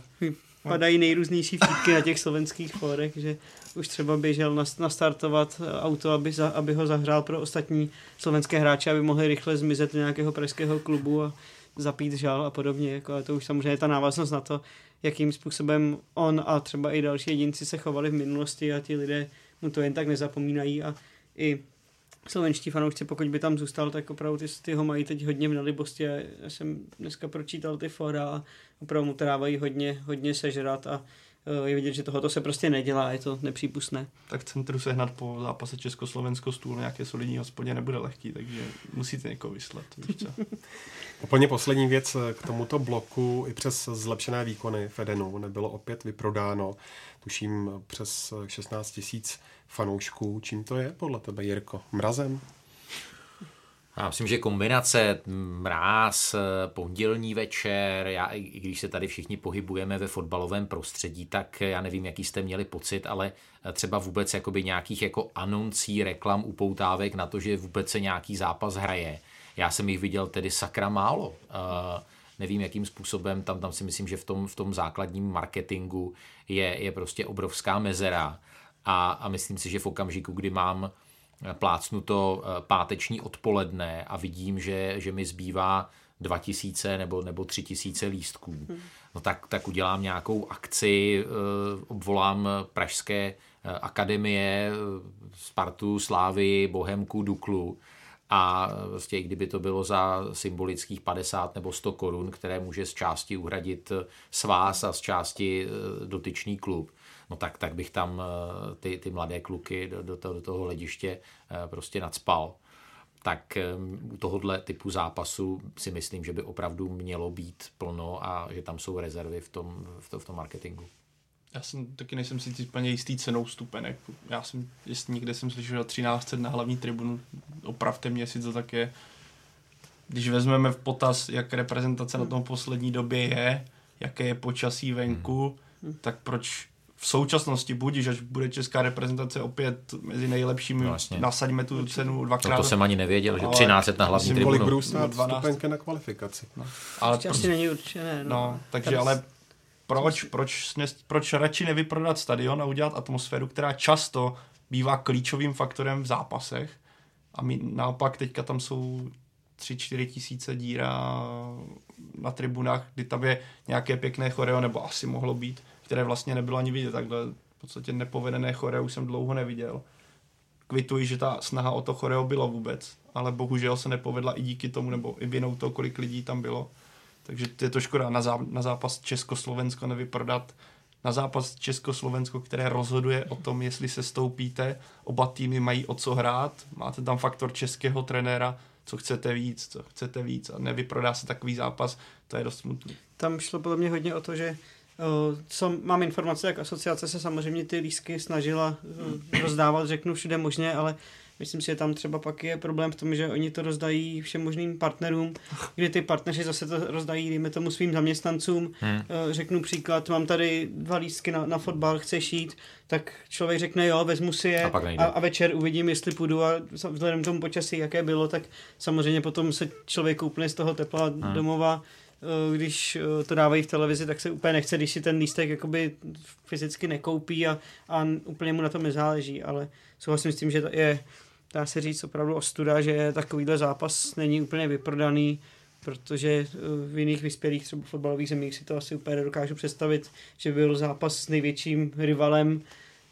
Uh, vlastně i, i a v aréně s takovou kapacitou. takovou kapacitou že... Buďme rádi, že nemáme ten národní fotbalový stadion tamhle někde v Letňanech s kapacitou. Kolik měl mít? 30? 30. Tak vezmeme potaz, jak se hrálo v Polsku, v Daňsku, kde bylo kolik? 45 tisíc cca, tak, tak by to vypadalo. By byla taková div, komorní atmosféra, jak divadle ticho. Když vezmu ten zápas před měsícem na Slovensku, tak tam ta atmosféra byla opravdu úžasná. Tam dlouho bylo dlouho dopředu vyprodáno, tam lidé ty lístky opravdu roz, roz, rozprodalo se to velmi rychle a oni tam těží hodně z toho boomu, který kolem té slovenské reprezentace je. Teď samozřejmě zase bude asi trošku rozčarování, ale tam ti lidé tou reprezentací mnohem víc žijí, mnohem víc fandí a, a chtějí na ty zápasy chodit, ať, ať se děje víceméně cokoliv. Hmm. Takže věřme, že teď samozřejmě je to vždycky spojené s výsledky a s tím, jak se to, to mužstvo prezentuje.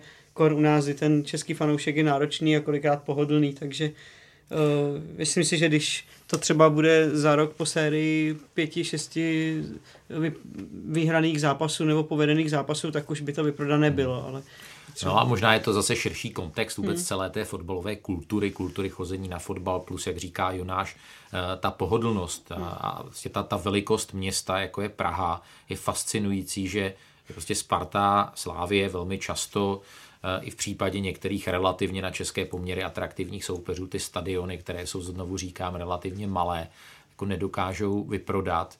A, a je zajímavé, že když se podíváme třeba na návštěvy v nejvyšší hokejové soutěži ve městech, která jsou podstatně menší než Praha, tak, tak je to opravdu jako zvláštní.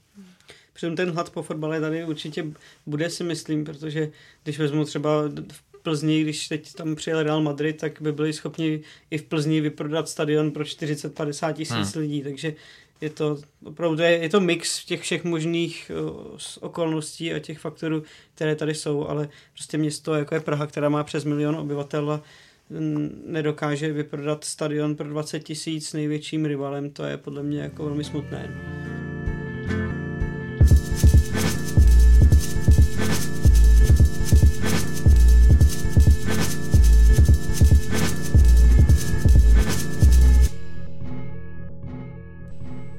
Palo, pojďme začít ze široká, když se podíváš eh, na ten průběh aktuálního ročníku slovenské ligy.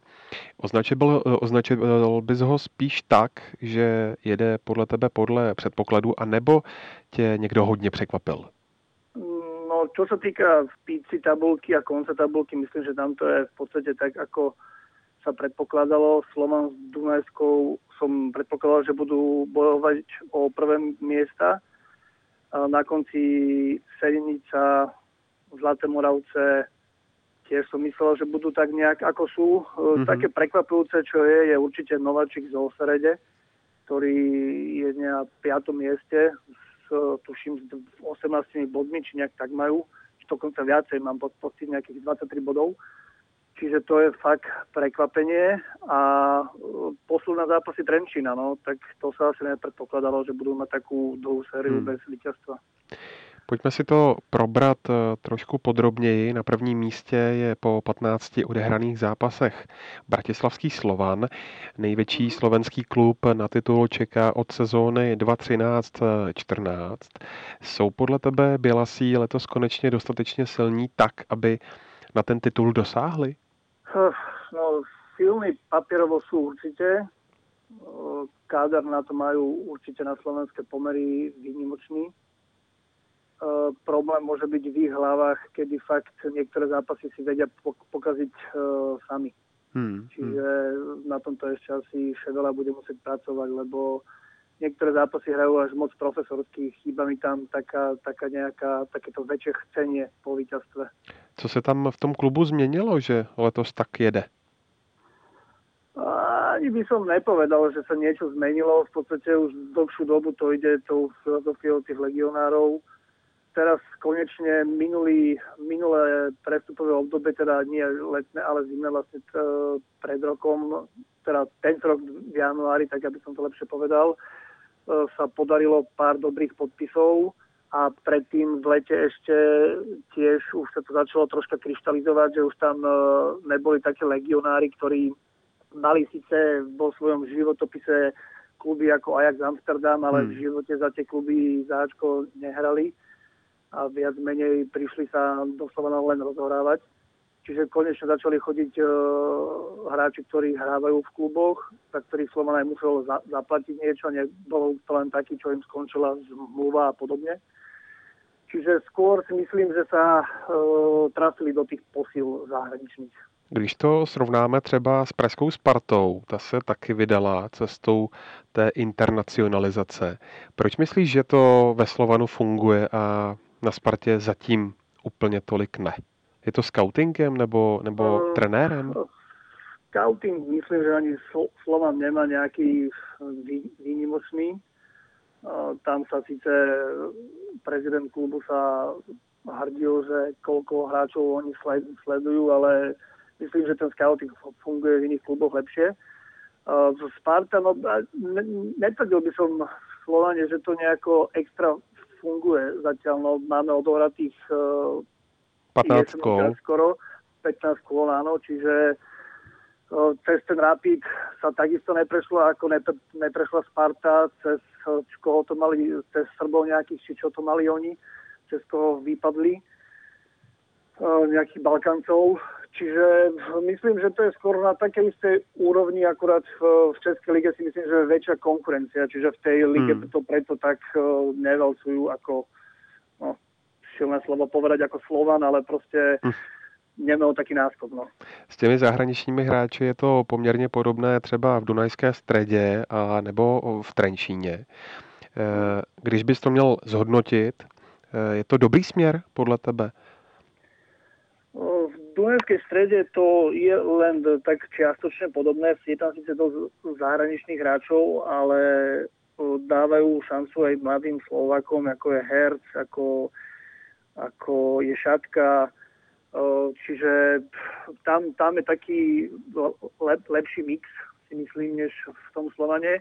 No a Trenčín, ten ide tou filozofiou, pretože ich, ich majiteľ je Holandian, ktorý má dobré vzťahy asi v Holandsku, čiže vie, vie koho kúpiť mm-hmm. a potom aj predať následne, čiže tam to je skôr o tom, že ten Trenčín je prestupná stanica a sa mi ešte zdá, že majú podpísanú zmluvu s nejakou nigerijskou akadémiou, ktorá im dodáva mladých hráčov, ktorí sa tam rozohrávajú ešte len uh, v juniorke. Ale či je to smer dobrý, no Slo- Slovensko trpí podľa mňa tým, že veľa hráčov odchádza strašne skoro. To znamená, že musia sa tí hráči nejako doplňať. Hmm a tým pádom sa musí siahať do toho zahraničia. No. Ještě se podívejme taky na trenéra Slovanu, tím je už od Loňská Martin Čevala, který měl dříve Ševala. úspěchy, eh, Ševala, pardon, ten měl dříve úspěchy eh, s Trenčínem, tak eh, potvrzuje ten svůj talent i v Bratislavě? Myslím, že áno. Hra sa viditeľne zlepšila, od, odkedy tu je, je to organizovanejšie, aj keď stále si myslím, že čo sa týka defenzívy, tak je tam stále čo robiť, ale to je ten jeho štýl, ktorý uprednostňoval aj v Trenčine, že viacej sa útočilo. Myslím, že v ofenzíve Slovan sa zlepšil po jeho príchode. Hmm. Ještě se musíme taky zmínit o tom, že se v Bratislavě dostavuje eh, stadion Těhelné pole. Mm, na Twitteru už eh, o tom jedou bouřlivé diskuze, tak eh, kdyby měl být otevřený a eh, jestli se dá říct, v čem bude speciální a jestli třeba taky Slovanu dopomůže k lepší návštěvnosti, protože ta současná není úplně tak ideální, když třeba na poslední zápas přišlo zhruba 11 lidí. No, podle mě tam bylo ještě méně ale tak sa napísalo. No, e, štadión oficiálne by sa mal otvárať na jar a e, teraz sa začalo šuškať, že by sa vraj mohol odohrať už zápas 8.12. so Žilinou na novom štadióne. Trávnik je položený už cirka týždeň. Mm-hmm.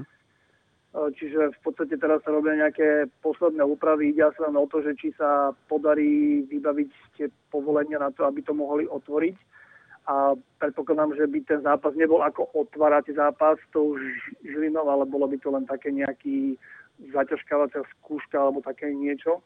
A či to pomô- pomôže Slovanu, ťažko povedať. Na začiatku určite áno. Každý sa bude chcieť ísť pozrieť na, na štadión. Potom to bude samozrejme záležať od hry Slovana. Ja si myslím, že optimisticky tie čísla by boli také, že pravidelne by snáď chodilo 4 tisíc ľudí na, na fotbal. Neverím tomu, že začne chodiť viacej. Hmm. Mož, možno, že keď sa podarí nejaký úspech v Európe, čo by znamenalo už aj skupina pre, pre Slovan, tak potom by sa nejak podarilo tých ľudí prilákať, lebo je veľká nedôvera voči, voči klubu je to celé také zvláštne. No. Máš a možno že, možno, že by pomohlo, aj keby začalo hrávať pár odchovancov, tiež by to vyzeralo inak potom. No a máš nějaké informace o tom, co problesklo, eh, že snad měl eh, stadion otvírat zápas eh, s Realem Madrid?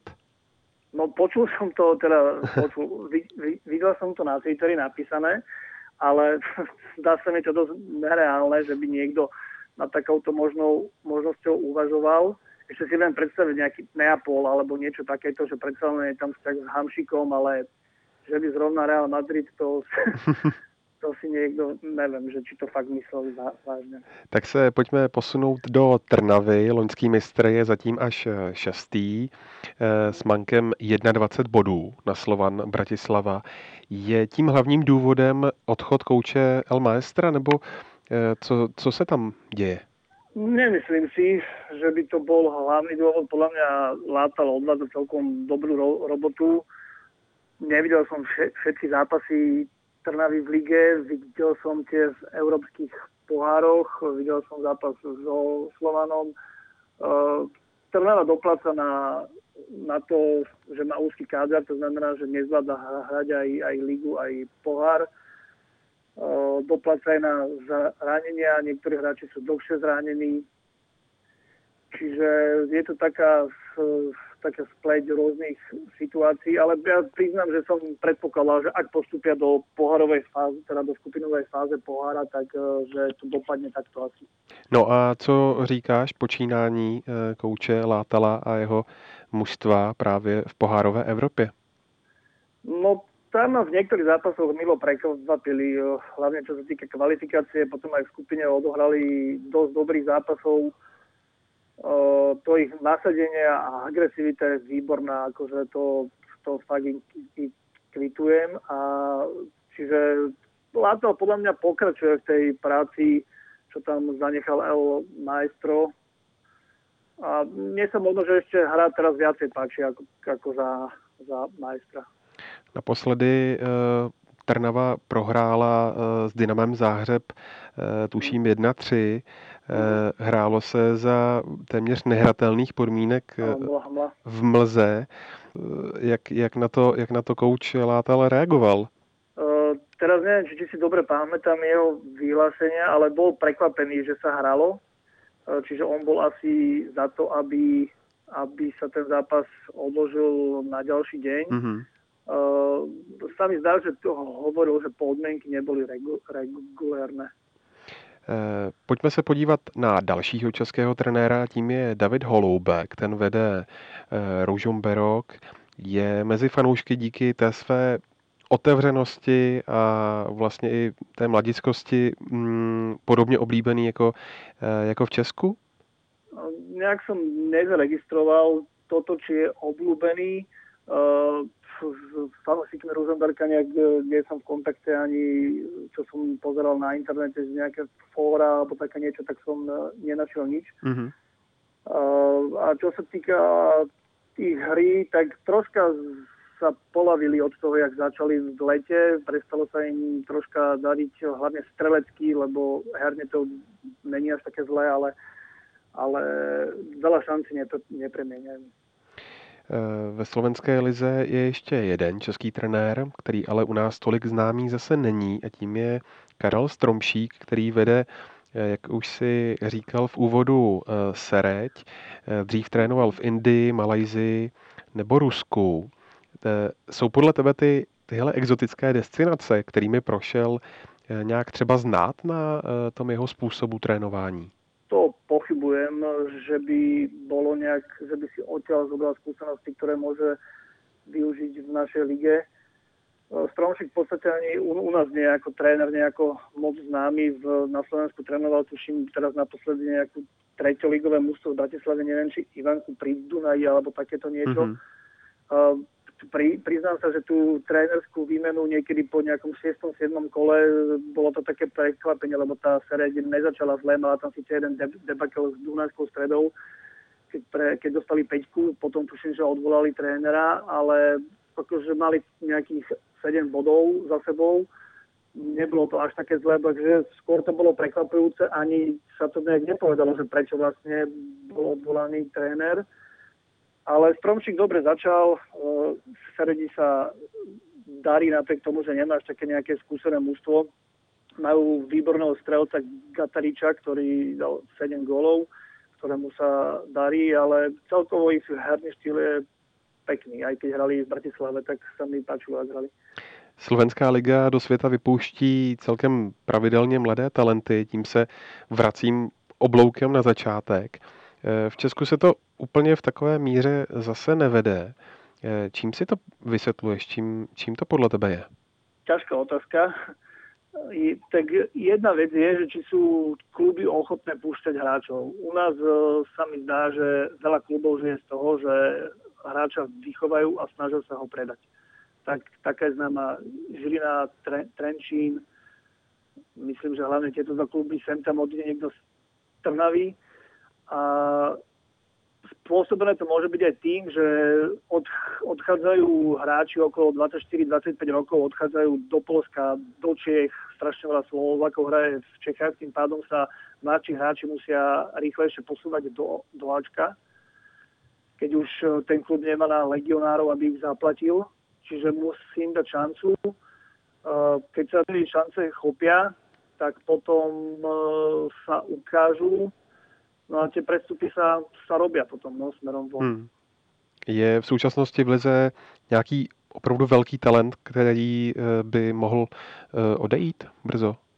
No, tak Robert Boženík z Žiliny, 18-ročný chalanisko, ktorý prvýkrát teda hrá prvú sezónu vo Fortuna Lige a dal 8 gólov, ak sa nemýlim. To je taký teraz asi najhlavnejší adept a čo sa týka Slovákov, možno, že ešte aj e, Sluka, e, obranca tiež, tiež zo Žiliny. E, našlo by sa ešte možno, že pár hráčov, ktorí by boli predajní. Když se ještě podíváme na skok do České ligy, tak kdybys měl jmenovat dva, tři slovenské hráče, jejichž výkony se ti opravdu hodně lidí, tak kteří by to byli? Co hrajou v České lige? Mm-hmm.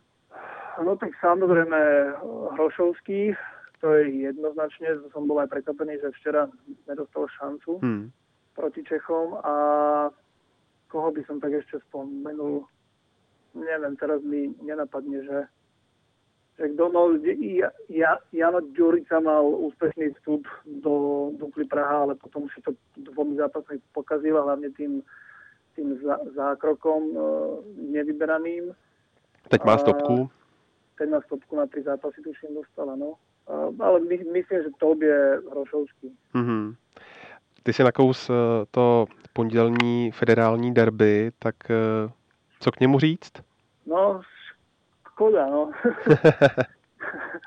a, tak eh, my sme strašne dobre začali. Ten, ten úvod bol perfektný, ale potom vaše mústvo začalo napádať a naši nevedeli kam skočiť. Nevedeli si prihrať, nevedeli proste s tou rozohrávkou mali strašné pro, problémy, nakopávali to na, na zdrváka, ktorý tie lopty mal problém sklepávať pri vašich vysokých stoperoch, čiže celý to bol zvláštny zápas. Akože naša hra sa mi viacej páčila, než v domácom zápase, tam mi to prišlo také odovzdané.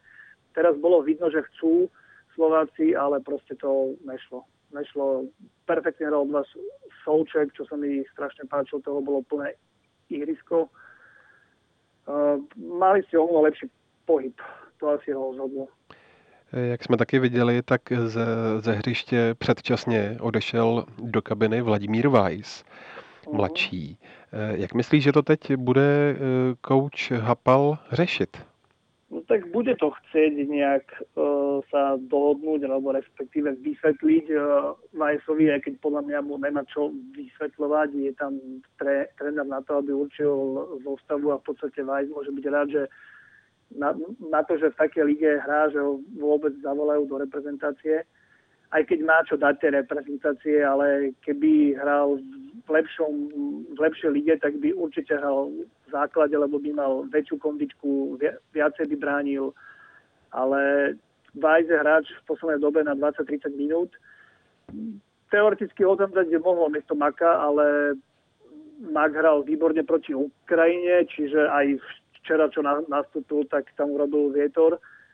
Uh, tuto to je ťažko povedať, čo sa vo Vajsovej hlave všetko odohráva. Tam to je těžko. Myslíš, že by třeba i po těch jeho předchozích excesech, co už vlastně měl, eh, že by bylo adekvátní ho eh, příště prostě do národního týmu eh, nepovolávat? Nemůžeme si moc dovolit takisto, jako to bylo pri Stochovi. Byl by to velký luxus. Ano, přesně tak, hej. Ještě jednu otázku z Twitteru přidám. Jak by na tom podle tebe byl Slovan nebo případně třeba Trnava, Želina, kdyby hráli Českou ligu. A k tomu takový přípodotek vlastně. Myslíš, že by eh, to mm, xkrát vzpomínané spojování české a slovenské eh, ligy prospělo? Včera som možná to odpovedal na Twitteri na túto otázku. Myslím si, že Slován súčasne v súčasnosti Dunajská streda, možno Žilina Trnava podľa toho, jak je vidie sezóna a Trenčín by mohli byť konkurencie schopní vo vašej lige. Sem tam by tam možno, že vyskočil aj Ružomberok. Čiže teoreticky by sa možno, že našla nejaká šestka tých mustiev, ktorá by sa vedela spojiť e, s vašou nejakou osmičkou alebo desiatkou mustiev a bolo by to celkom, celkom prospešné. Čo sa týka o titulu alebo o tých popredných e, priečkách, tam by možno Slovan sa mohol byť, ale nepredpokladám, že by ťažké to povedať, lebo v hmm. Slovan, teda naše ligy hrajú, teda naše mužstva hrajú me, menej ťažkých zápasov, čiže ťažko povedať, že ako by obstali v tej konkurencii. A čo sa týka prospešnosti, myslím si, že viacej by to prospelo slovenskému futbalu ako českému.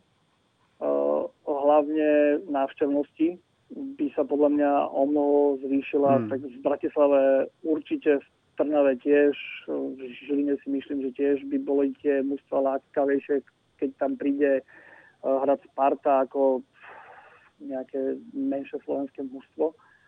Čiže myslím si, že tuto by bol to prospech viacej pre slovenský futbal. No a když jsme se podívali na výkony slovenské reprezentace, tak zase jednou zabrousíme i dovod slovenské ligy a o výkonech týmu a situaci v soutěži jsme hovořili s Paloprelovským. Nyní se ještě vraťme k Lize národů, která vyvrcholila i v dalších skupinách. My se podíváme na ty elitní, kde došlo hned k několika nečekaným událostem. Tou nejméně očekávanou je dozajista sestup Německa, které na závěr skupiny ztratilo dvojbrankové vedení a remizovalo 2-2 s Nizozemskem. Pavle, už jsme to tady taky řešili, ale teď se situace změnila. Nenastal už čas pro odchod Joachima Léva? On, Joachim Lev je u Německa 12 let, což na jednu stranu by se nabízelo skutečně dát té německé reprezentaci nový impuls, i z pohledu, že německá reprezentace zažila snad vůbec nejhorší rok ve své historii. Když jsme viděli, jak to dopadlo na mistrovství světa, jak dopadly přípravné zápasy, jak vlastně pokračuje uh, Německo v Lize národů, kdy se stoupilo a pokud Polsko točíme to, je úterý 5 hodin, takže nevíme, jak zápas Polska s Portugalskem skončil, ale pokud Polsko uhraje s Portugalci remízu, tak Němci půjdou do druhého koše při losu eura. Takže vlastně všechno špatně, tak by se to nabízelo. Ale ty výkony jsou progresivní, je tam cítit eh, změna, kterou se Joachim Lev vydal, sází na mladší hráče, přichází nějaká nová generace, nastavit nový systém, když vezmeme ten zápas s Nizozemskem, kdy teda Německo si to prohrálo naprosto samo po dvou minelách, remizovalo 2-2, tak systém 3-4-3 nebyl zvykem, když vzpomeneme na mistrovství světa. Sázka na útočné trio, teďka, když si vzpomenu, Sané na mistrovství světa nebyl, najednou je tam Sané, je tam Ňabry, je tam Timo Werner, ti hráči hrají v obrovské rychlosti a musím uznat, že ten progres tam je cítit, je tam cítit, že tam je nějaký nový vítr a pokud Německo mělo odvolat Léva, tak ho měla odvolat po mistrovství světa. On se teďka vrhl na nějakou dráhu změny a revoluce a obměny vlastně toho celého kádru, takže za mě je správně, že bude pokračovat a pokud nevybouchne v kvalifikaci mistrovství Evropy, což se z největší pravděpodobností nestane, tak minimálně na Euro určitě ještě uvidíme, protože teďka samo Německo si uvědomuje, že to není nejdekonalejší generace nebo není to v největší síle, teďka je tam potřeba dělat změny a s tím je to spojené. S Němci ve skupině byli ještě úřadující mistři světa z Francie, kteří ale skončili druzí a do Final Four jde nakonec právě Nizozemsko díky remíze s Německem. Přitom Nizozemci se ani nedostali na šampionát, tak začíná, Jirko, eh, se ten fotbalový gigant z minulých let eh, vracet opět na výslum? Já si myslím, že se ten, že se ten obr musel probudit při, při tom systému nizozemského fotbalu. A to vlastně, když se podíváme na tu sestavu, tak jako nemůžeme říct, že by tam došlo vlastně ke kompletní nějaké generační výměně. Samozřejmě tam jako se odstřihli, odstřihli řekněme, od Wesleyho Snydera, ale, ale zase není to úplně nová, uh, úplně nová um, základní sestava.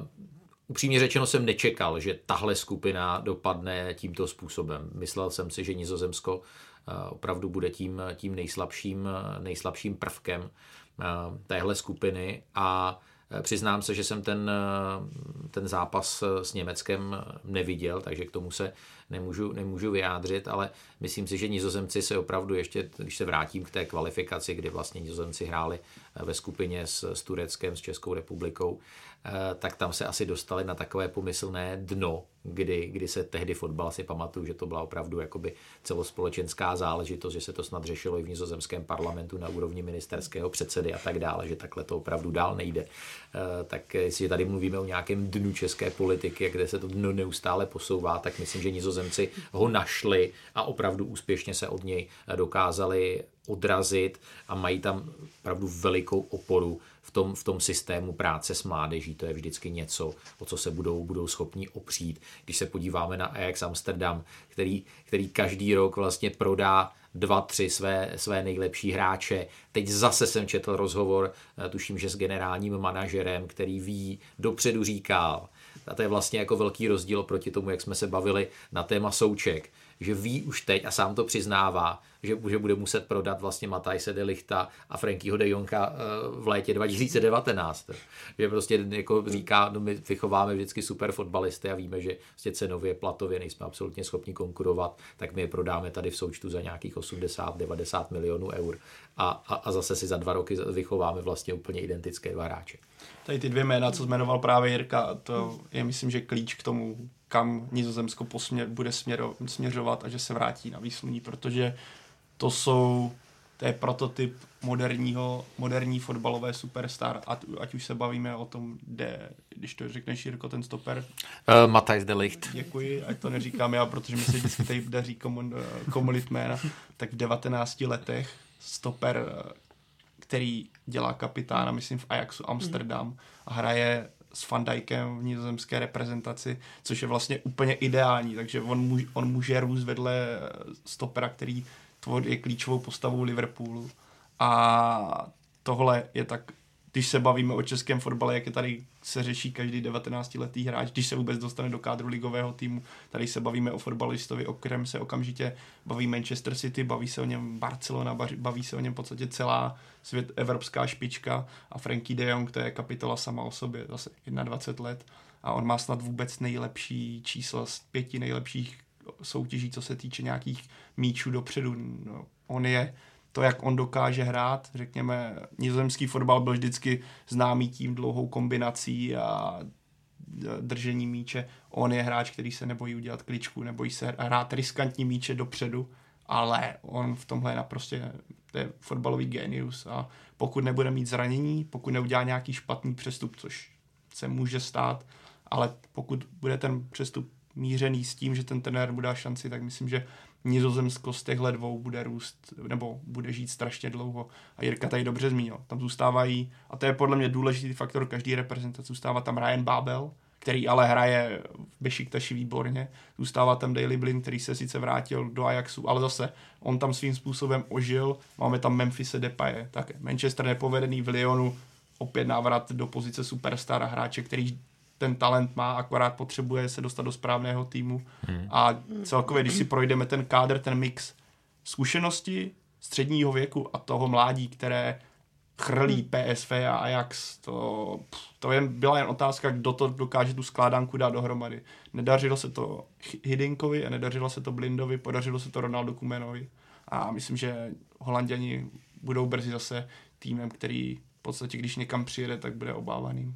Tak on ten proces musel nutně zabrat nějakou dobu, protože po úspěšném mistrovství světa prostě pak začala odcházet ta generace, na kterou Nizozemsko eh, dlouho spoléhalo a pak tam asi bylo období takové frustrace a vlastně úplně rozčarování z toho, kam se ten fotbal až jako dostal. Před ním Nizozemci si samozřejmě tohle vlastně nedokázali vůbec představit, že by nepostoupili na mistrovství světa, že by mm, i v té, té kvalifikační skupině na Euro ještě s námi vlastně tak taky, že by uh, skončili za, až, až za Českem nebo Tureckem, takže to byly věci, které oni si museli prožít, ale zároveň, uh, jak už tady o tom kluci mluvili, že uh, vlastně ta jejich akademie, ta jejich líheň, tak chrlí těch hráčů opravdu mnoho a bylo jenom otázkou času a trochu trpělivosti, než se tím mladí zase zapracují a, a dokážou ten uh, tým táhnout. A když dnes vidíme, kam ti hráči přestupují nebo kde hrají, tak to jenom mluví samo za sebe, a proč ten nizozemský fotbal zase logicky musí, musí jít nahoru a, a navíc se ohromně začalo dařit Ajaxu, protože dlouhou, vlastně teď v těch minulých sezónách ten klubový nizozemský fotbal na evropské scéně nebyl tak výrazný, nedostávali se do ligy mistrů nebo v evropské lize, někde živořili. Teď ten Ajax je zase sebevědomý celek našláplý, který má nějaké ambice a daří se mu, takže to se samozřejmě pak nutně musí projevit potom i u výsledků toho národního týmu. Tak ujdeme jenom pár kilometrů a přesuneme se do Belgie. Ta ve Švýcarsku vedla 2-0, jenže nakonec spadla 5-2 a dál tak jde tým s helvétským křížem na prsou, který vstřelil v lize A nejvíc branek ze všech. Co se to s Belgií stalo, Jonáši? Tak já jsem pak teda měl možnost vidět jenom sestřihy, celý zápas jsem neviděl, ale podle těch sestřihů a toho, co jsem si přečetl o, o průběhu zápasu, tak asi šlo o jako neuvěřitelné představení a show pro diváky, kdy to muselo všechny hodně bavit a Prostě byl to zápas nahoru dolů, kdy si asi Belgičané už mysleli, že se jim nemůže nic stát a Švýcaři ukázali, že také mají perfektní mužstvo a, a Belgie nikdy nebude celek, který by bránil nějaký výsledek a, a hrál zezadu, takže prostě, že jim to tam jednou napadá, tak já osobně bych z toho nedělal nějakou velkou detektivku nebo něco o tom, že by Belgie byla špatná. Spíš prostě šlo o souhru nějakých okolností a že Švýcaři pak prostě dali nádherné góly a, a že to dokázali takhle otočit, což samozřejmě pak je pastva pro oči pro, pro fanoušky a samozřejmě trošku rozčarování pro Belgičany. Já mám pocit, že Belgičany trápila obrovská marotka, taky jsem hmm. koukal, že vlastně trenér nebyl schopen na ten vývoj nějak reagovat, protože v podstatě neměl tam koho poslat na hřiště. Takže vlastně ze stavu 2-0, když se to začalo otáčet, tak myslím, že Belgičani eh, střídali v nějaké 66. minutě, kdy tam poslali, tuším, že Baču a je. A, a další střídání potom bylo až v 90. minutě. Eh, chybí, chyběl Kevin De Bruyne, který zase vlastně se zranil za Manchester City. Uvidíme, jak ta jeho současná rekonvalescence bude, uh, bude dlouho trvat, ale souhlasím s Jonášem, abych z toho, z toho nedělal nějakou vědu a asi bych tenhle, tenhle konkrétní zápas ne, nezevšeobecňoval a uh, hold to někdy, někdy týmu podceňovanému prostě lepí a sedne mu to a do té brány mu prostě spadne cokoliv. Nejhorším celkem Aček byl naopak Island, který neuhrál ani bod. Za to, jak jsem koukal, tak s Katarem v přípravě remizoval. Končí, Pavle, severská pohádka? Já si myslím, že pro mě osobně bohužel ano, protože já jsem zrovna, ano, byla tady faktor Řecko, kdy to bylo také hodně postavené na propracované defenzivě. Byl faktor Portugalsko, ale Island tím, jak byl malinkatý a tím, jak měl fantastické fanoušky, tak mě to i tím méně atraktivním fotbalem, ale obrovskou obětavostí a bojovností, tak mě to nějakým způsobem bavilo sledovat. Ale tak oni už na mistrovství světa přijeli snad s nejstarším týmem, nebo druhý, první vůbec nejstarší tým. A ta generace nemá úplnou náhradu za sebe. Ať už se podíváme na 21 nebo na 19, tak ani jeden z těch výběrů nedokázal se propracovat nebo Teď úplně nevím, jestli už nedokázal nebo pravděpodobně nedokáže, ale v té tabulce kvalifikací mistrovství Evropy na tom nejsou vůbec dobře. A ukazuje se, že Island zažil skutečně takovou tu snovou generaci, kdy se všechno sešlo, ten tým vyzrál, potkal dobrého trenéra, sedla si nějaký ta, eh, ten systém výchovy, který tam na Islandu v současnosti je, že ta země tím fotbalem žije ale skutečně si myslím, že Island začne propadat a vůbec by mě nepřekvapilo, kdyby jsme se za rok třeba bavili o tom, že Island padá do třetího koše, protože ten tým stárne a není kde brát. Nemá Island v současnosti kde brát. No a podívat se musíme taky do tvé, Jirko, oblíbené Anglie. Hmm, rád, rád. Ta si střihla remízu posledního semifinále světového šampionátu a tentokrát Chorvaty dokázala porazit 2-1. V čem byl Albion lepší? Oproti tomu střetnutí v Rusku? No, já mám pocit, že ten, že ten tým dokázal si z toho turnaje, na který podle mě středně době stejně bude pohlížet jako na obrovskou promarněnou příležitost, eh, což, což se mi honilo hlavou už, už na začátku července, ale dokázal si z toho eh, vzít to, to lepší, co, co Anglie dokázala. A myslím si, že v Garetu Southgateovi má teď Anglie nejlepšího trenéra za, za posledních x let, možná za desítky let, se vracíme možná opravdu do toho roku 1966. A ti hráči mu jakoby strašně věří a v tom týmu je určitá hierarchie. Myslím si, že hráči opravdu hrají na svých nejlepších tradičních postech, ustálila se ta základní sestava, jsou tam možná nějaké dvě uh, alternace. Uh, myslím si, že Gareth Southgate uh, měl třeba odvahu a tam je, tam je vlastně posun oproti eh, mistrovství světa, že dává důvěru třeba Benu Chilvelovi, což je mladý talentovaný obránce z Lestru, který eh, před dvěma lety, kdo by si býval pomyslel, že vůbec bude hrát v Lestru v základní sestavě a ihle je v základní sestavě Anglie.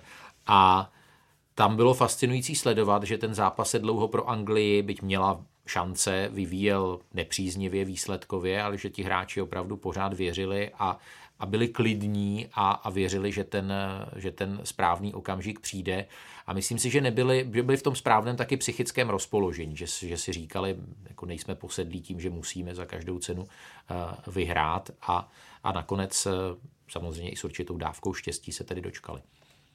Mě Anglie v současnosti, já jsem ten zápas tak po očku sledoval a mě Anglie teďka baví. Mě baví ten tým celkově. Myslím, že se povedlo oproti mistrovství doplnit pozici takového toho konstruktivního středového hráče, který je teďka Ross Barkley, který hmm. Chelsea strašně vyrostl a to Anglii na šampionátu chybělo. Takovýhle hráč, který dokáže dát tu překvapivou přihrávku. A obecně to trio útočné Rashford, Kane, uh, Sterling, to pff, když ještě bude růst a ono už teďka je hodně, hodně vysoko, tak to může být vůbec nejlepší trio třeba, o kterém se budeme bavit celkově ve fotbale. Mně se líbilo vyjádření Zlatko Deliče po tom utkání, řekl, fotbal se vrací domů, vel, nebo fotbal se vrátí domů velice brzy, protože i trenér Chorvatů, myslím, že dobře vidí, že o čem tady mluvil Jirka, že najednou Anglie má kde brát, bavíme se o Sančovi, dříve mm. neznámé jméno, mm. Najednou je na lavičce Anglie a takových men tam je daleko více, bavím a plno těch hráčů třeba doroste. Pro mě pořád, já se strašně těším, až vyroste Folden, který je v Manchesteru City, je tam Wings, který je u Jirkova Tottenhamu, který má před sebou taky hmm. obrovskou budoucnost. Joe Gomez. Tak, ten, který mimochodem teďka hrál na jednou základu a v Liverpoolu zase, Liverpool hmm. strašně vystřelil ku předu, si ho pamatuju, když jsem ho ještě v Charltonu kupoval manažeru, vždycky jsem čekal, že bude velký talent, pak jsem jednou zranila, nevyrostla, tak na jsem rád, že tentokrát mu to vyšlo a Anglie má skutečně kde brát a řekl bych, že baví, že Anglie baví.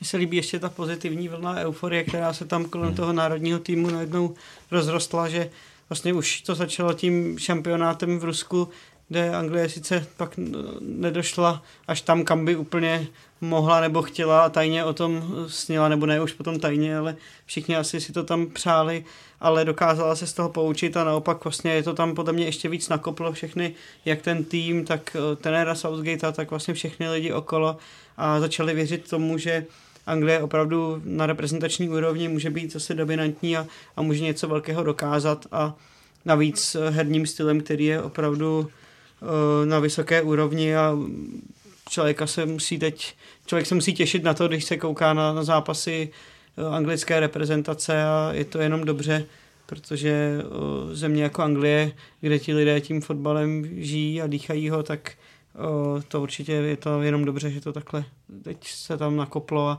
a že jsou tam mladí hráči, kteří vlastně ještě budou růst, takže tam je velký předpoklad toho, že ten tým se nezastavil teď, ale že opravdu ještě minimálně dva, tři, čtyři roky poroste.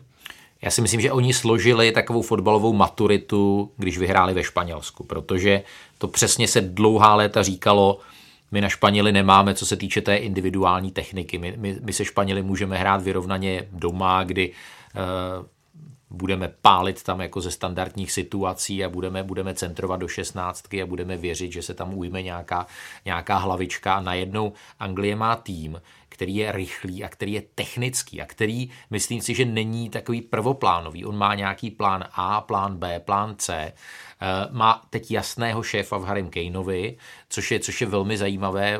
Většinou ty týmy mají nějakého šéfa ve středu zálohy, nebo mají šéfa stopera, nebo, nebo brankáře v případě, já nevím, Galorise ve Francii. A v tomhle případě je to vlastně Harry Kane pořád strašně mladý hráč a naprosto souhlasím s tím, co říkal, co říkal Pavel. A, a to vlastně Markus Rashford teď uh, se mu nedaří třeba na té klubové úrovni a a proti, proti Chorvatsku nebo vlastně i v dalších zápasech v národním týmu hrál úplně, úplně fantasticky. Takže najednou je tam vlastně mix, je tam pořád ta tvrdost a ta atletičnost a najednou je tam vlastně technika, rychlost. No už teď je taky padlo Španělsko, které dvakrát po sobě prohrálo 2-3 a přišlo o první místo i šanci na postup. Co Pavle dělala La Rocha špatně, že ztratila tu dobře rozjetou skupinu? Tak my jsme o Anglii jsme se tady bavili, kdy oni prožili v podstatě první poločas hrůzy, kdy Luis Enrique tehdy říkal, že by své svěřenci nejradši zabil za to, jak předvádí. a to myslím, že odpovídá tomu, jak ten zápas potom dopadl, protože Španělsko to nestihlo stáhnout, ale v té druhé půli měli obrovský tlak. Ale ten zápas jsme tady řešili už tehdy v podcastu. Teďka ten, to utkání, já si myslím, že obecně Španělsko je opět ve vývinu, trenér sází hodně na mladé hráči, což, jsem, což velice kvituju. Španělsko má kde brát a Luis Enrique se nebojí sáhnout na hráče, kteří třeba dříve nebyli tolik uh, pod drobnohledem, dříve se sázel třeba byl základ Real, Barcelona, pak přihodíme občas jednoho hráče Atletika, občas někoho jiného. Teďka je vidět, že ten mix je daleko větší a pokud bychom měli něco, tak je ta defenziva španělská teďka poněkud úplně ideálně nefunguje. V čele Davidem Decheou, který se prostě nemůže chytnout do šampionátu, který mu nevyšel a pokračuje v tom teďka ten zápas, kdy od těch Chorvatů dostali tři branky, tak První gol chyba v defenzivě, druhá špatně pohlídaná zadní tyč a třetí si teďka nevybavím. Jo, David Decha podle mě špatně vyrazil míč před sebe, který si myslím, že byl chytatelný. Takže ta defenzivní stránka je věc, na které Španělsko bude muset zapracovat a kterou musí vylepšit, pokud chce být zase tím nejlepším týmem světa. Ta hra dopředu každopádně je mnohem přímočařejší a ta, techn- a ta věc, o které tady mluvil Jirka, ta technika kvalita, extrémní rychlost a schopnost vlastně rychle pracovat s míčem tam je nadále. A Španělsko, pokud si ten tým sedne, respektive on si sedne, tady je jen otázka, kdy si sedne a jestli tam nenastane další skandál nebo další věc typu Lopetegi, který skončí pár dní před mistrovstvím světa. Pokud toto nenastane, tak si myslím, že Španělsko bez problému nebo bez problému může být hlavní favorit mistrovství Evropy. Mimochodem Lopetegui to je taková lose-lose situace, že jo? To je, jako kdyby se dělala nějaká anketa o losera roku, tak já bych ho dával teda do první trojky určitě. Tak jo, tak to je z dnešního Fotbal Focus podcastu všechno. Jonáši, Jirko a Pavle, díky moc díky za váš za pozvání. čas. Díky za pozvání. Za vaše postřehy. A vám posluchačům děkujeme za přízeň a za pozornost a budeme se na vás těšit opět příští týden. Do té doby si můžete poslechnout i minulé díly, které najdete na webu čtsport.cz a najdete nás taky na Spotify, anebo využijte podcastové aplikace na vašich mobilech a jako obvykle nás najdete taky na Soundcloudu, v iTunes a YouTube. Mějte se hezky.